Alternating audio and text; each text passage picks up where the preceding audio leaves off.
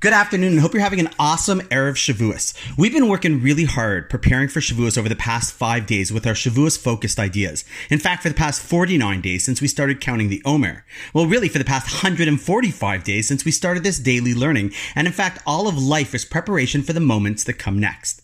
All of life we're given opportunities to grow and learn and prepare for the next evolution of who we can become. Just like Apple loves to reveal their latest version of their original iPhone and highlight the cool new features, so too for us, there's nothing more exciting than being able to reveal the new and improved version of ourselves to upgrade our operating system. But the question is, how do we do that? Well, by phones, often one has to download a new application, which enables the phone to do things it was previously unable to. You can have the best hardware in the world, but if the software isn't updated, you're stuck with the same old device. And so too by us. If we're stuck with the same old software, we won't be able to upgrade in a meaningful way. In fact, we see this concept in the way our sages describe the holiday of Shavuot. It is a day that we commemorate not as Nesinas HaTorah, the giving of Torah, but rather Kabbalah HaTorah, the receiving of the Torah.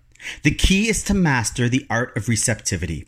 See, we get thrown a lot of passes, a lot of opportunities, and each one can gain us yardage and have the ability to convert into a touchdown. But it isn't the throw that matters, it's how good the receiver is.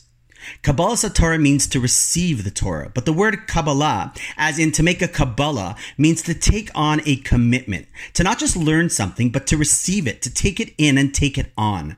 That is how we upgrade our spiritual operating system, not just by feeling or learning more Judaism, but by living it.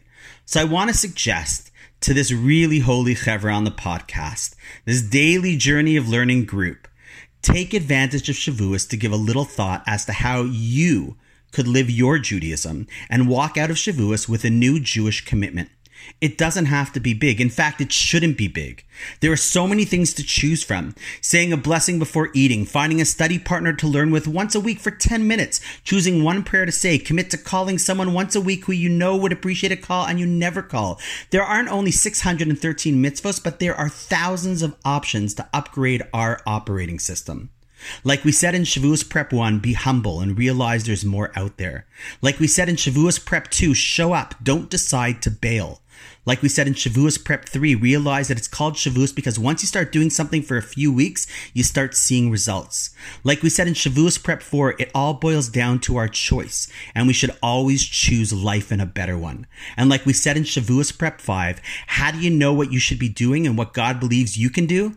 Just quiet the noise and listen carefully to your inner silence and voice.